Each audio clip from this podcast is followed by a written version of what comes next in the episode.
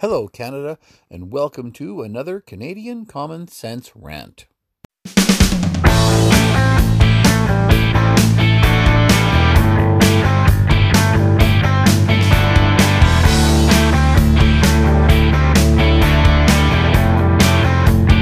is Canadian Common Sense with Lewis and Tony.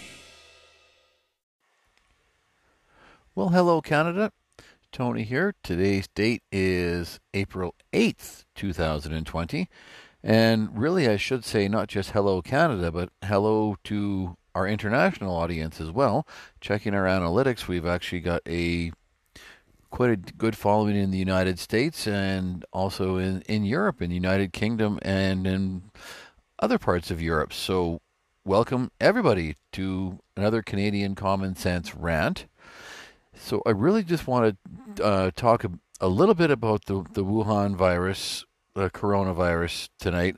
Not much. Like I said, we're not interested in doing wall to wall Wuhan. Um, if you want that, you can go to the mainstream media because that's all the hype is right now.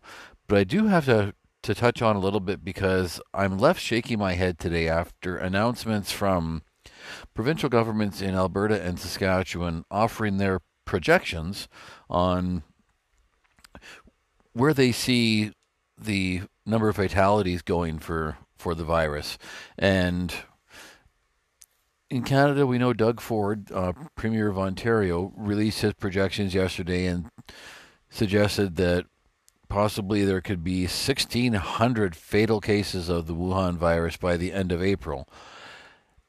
And I find that, well, a staggering number, to be honest. I mean, that's very high considering currently, as of today, there are 174 fatal cases of Wuhan in, in Ontario.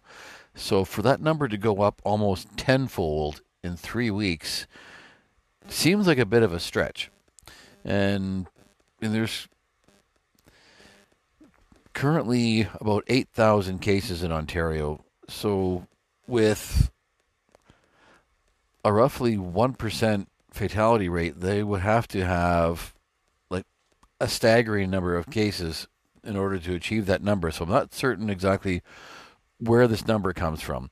And I would take Mr. Ford at his word, except that when I hear some more absolutely outrageous numbers coming from Alberta and Saskatchewan today, I just have to question where they're coming from. Okay, what am I talking about? Alberta Premier Jason Kenney released his numbers, and this is what kind of threw me off. I think this is what kind of didn't pass the smell test for me. So in Alberta, Mr. Kenney predicts that, or his people told him the projections are that the virus outbreak will probably peak in early to middle of May, and they will most likely see anywhere from 400 to 3,100 fatalities. And I said, wait a minute, that's a pretty big range. Now, currently, Alberta sits at 29 fatalities. So, again, in another month, I mean, it's been a month and a half already, or a month, just over a month, and they've had 29 fatalities. So, in one more month or month and a half, they're suddenly going to have anywhere from 20 fold that they have now to 100 fold. That just seems a little off to me. That's like a a used car dealer saying, "Come on in, up to 50% off the price of a vehicle." Of course, as low as 0%, but up to 50. And I mean, you're you're just throwing numbers out there to scare people as far as I'm concerned. Uh, it's it's absolutely ridiculous to have a such a broad a broad range, a, lar- or a large range for potential numbers, and especially when Alberta currently sits at 29. Now, right now, if you think that number is outrageous, let's move to my province of Saskatchewan, where the curve has more or less f- flattened out or is starting to flatten, which is the terminology they're using now to flatten the curve. And we're doing well here. We actually have fewer new cases than we have people recovering, at least as of yesterday. Maybe today that number has changed again. I know there were a few more new cases today, but at any rate, uh, one month into the to the virus, slightly more than one month, there have been three fatalities here in Saskatchewan. And I hope you're sitting down for this because Premier Scott Moe today announced projections for Saskatchewan.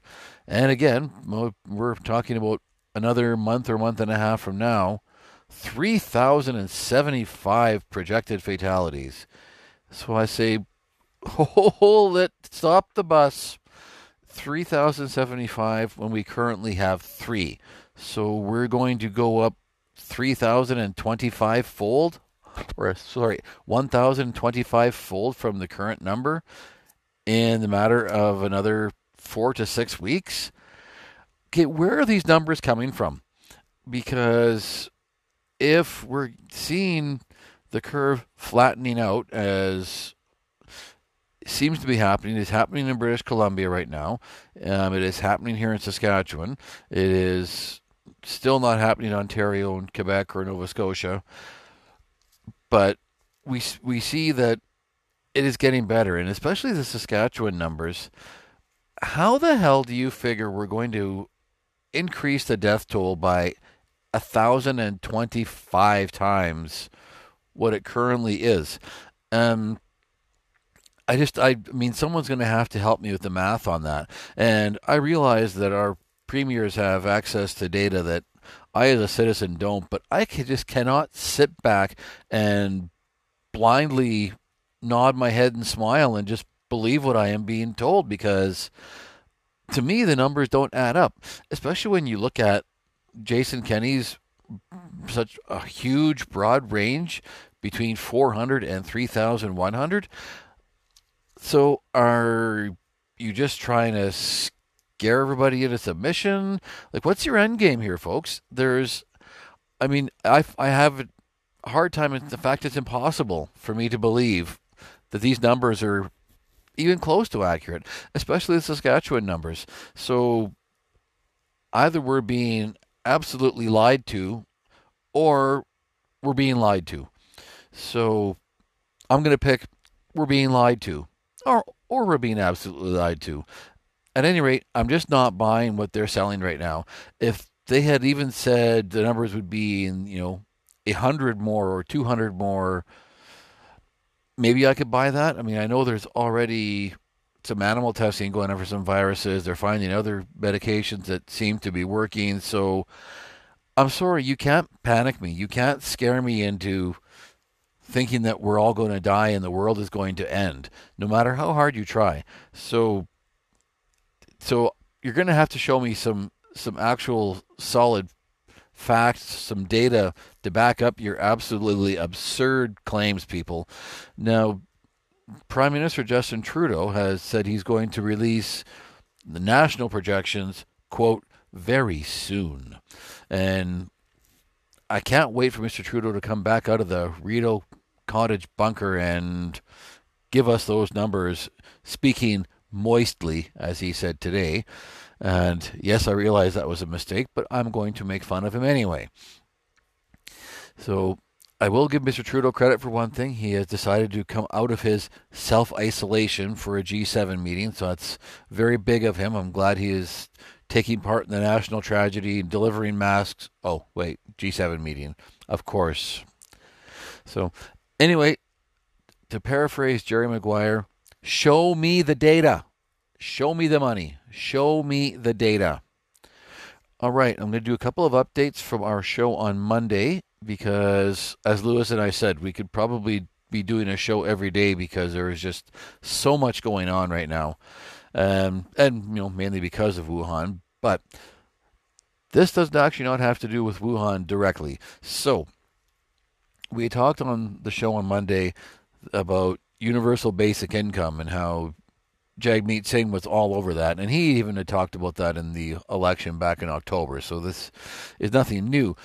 However, right on cue after Lewis and I have a show, an article comes out in the Hamilton Spectator today saying that it is now t- time for a universal basic income. In fact, it's the universal basic income is quote, long overdue. And their discussion was, well, the Canadian Emergency Response Benefit would be a very good start. But of course, Jagmeet Singh, in his discussion of universal universal basic income, has suggested it should be at a rate of fifteen dollars an hour. So, as Lewis said, you want to pay somebody sixty grand a year to sit at home? That's a fantastic idea. Even the current two thousand a month that the Canada Emergency Response Benefit is going to be is a disincentive for many to go to work, and then we'll be just like the Soviet Union, where people, in this case, pretend not to work, and the government pretends to pay them. Horrible idea, Hamilton Spectator. Universal basic income is a horrible idea. Why do people in the media not understand that these programs have to be paid for somehow? Oh, right, because they're a bunch of leftists like everybody else in the media. And they all seem to think there's a money tree around because none of them seem to be affected by punitive taxation or they're just blind to it anyway. Universal basic income was on Monday's show, still is, and always shall be a horrible idea. It's time for that idea to go away. All right, two more points. Another one this morning.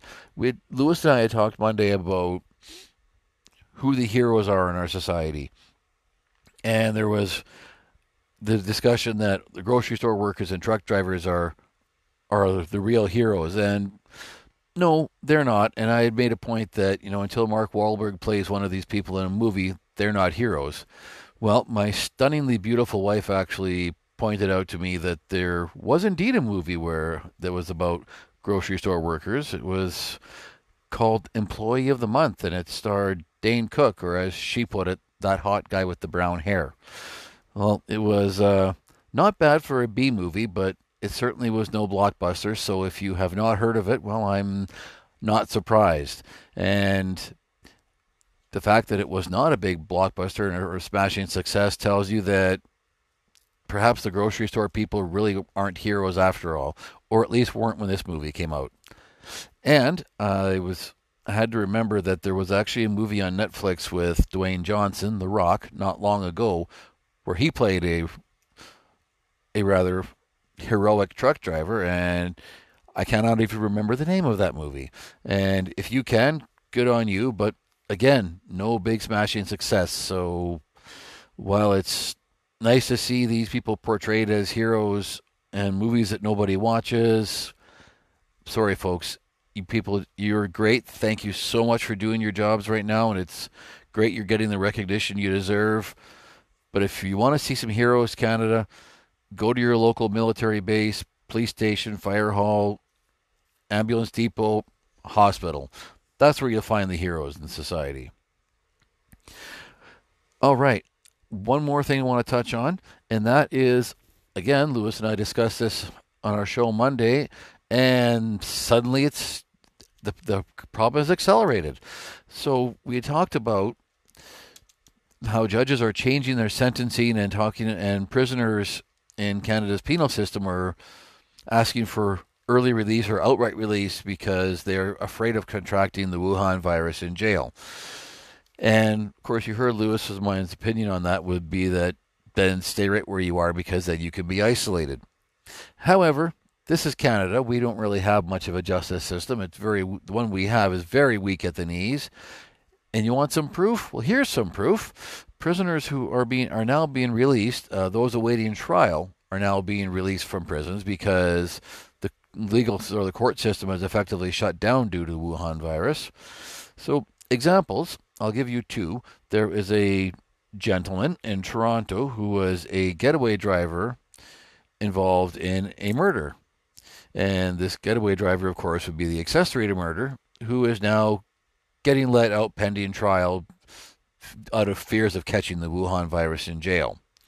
Example number two gentleman on trial or awaiting trial for a violent assault in Edmonton, also released and can just be free on his own recognizance until the court system gets moving again. And then, um, yeah, then come back, okay? Don't make us come find you. And they probably won't. So I'm going to leave it there, Canada. I just wanted to give you those updates. And I do want to thank you for tuning in. And I promise we'll probably have another rant for you during this week, or and if not, uh, look for another full episode on Tuesday. Um, and again, to all of our international listeners and all of you listening across Canada, whether you've got us on Anchor.fm, Spotify, Apple Podcasts, Google Podcasts, Podbean, or wherever you find us. Thank you so much for tuning in, and we will talk at you again soon.